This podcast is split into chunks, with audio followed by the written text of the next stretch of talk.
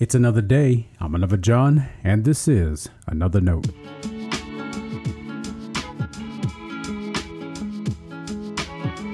Today's edition of Another Note is titled As Is.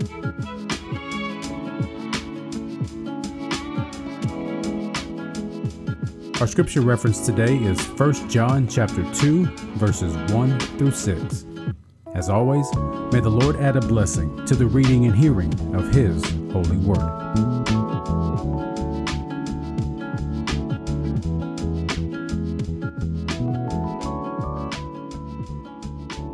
My little children, I am writing these things to you so that you may not sin.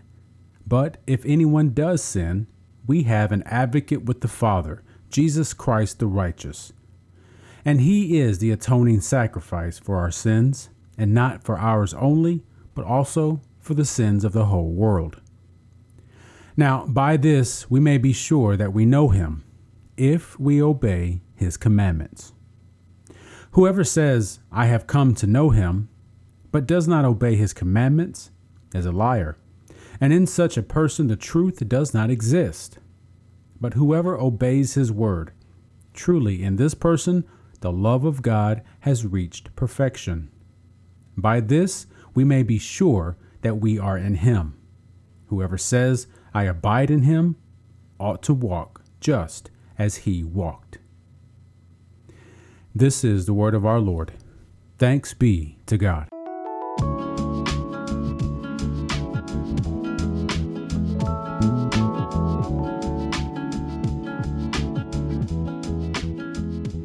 One of the common refrains you might hear in Bible study has to do with why people rejected Jesus.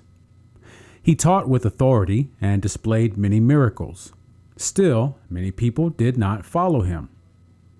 So much of his ministry illustrated he was God's anointed one, the Messiah.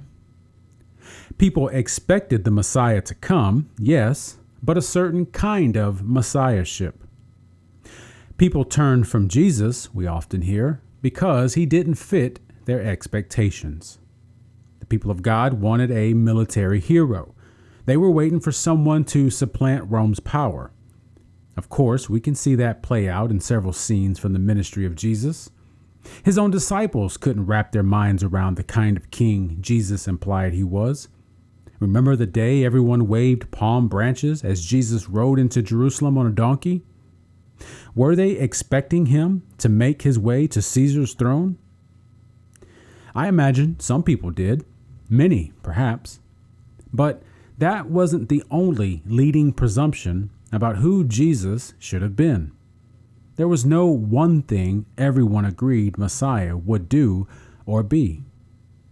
And that is true even today people still have different ideas about who Jesus is and how that impacts who we are.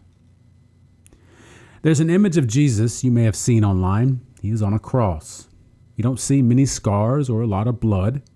There is a small crown of thorns and a towel wrapped around his midsection, and that's all fairly typical. What catches your attention is his physique. Jesus has great abs and 24 inch biceps. Instead of scars, you can see his veins. As he's flexing, he's broken the horizontal crossbeam. That's how strong he is. He's not in pain. You can tell by his gaze toward heaven. The nail in his foot doesn't even seem to bother him. Sure, Jesus could have been the Hulk Hogan of the ancient world. It's more likely, though, a lot of us want to see him that way. For us, power and strength come in the form of such images, and there are many more like it. There was a whole movement based on such principles called muscular Christianity. While I'll assume the idea came from a faithful desire, it sure sounds familiar. Like, we'll make Jesus look like whatever we need him to look like so we are comfortable with him. In other words, as is, he doesn't fit our expectation. And that makes John's word all the more relevant to us.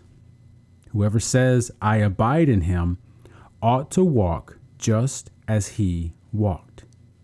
not by how we wish he would have walked or with whom we wish he walked. Part of our discipleship is leaving our expectations at the cross. If not, we're trying to get Jesus to do what we want. Jesus is either enough as is, or we're creating him in our own image. Stay blessed.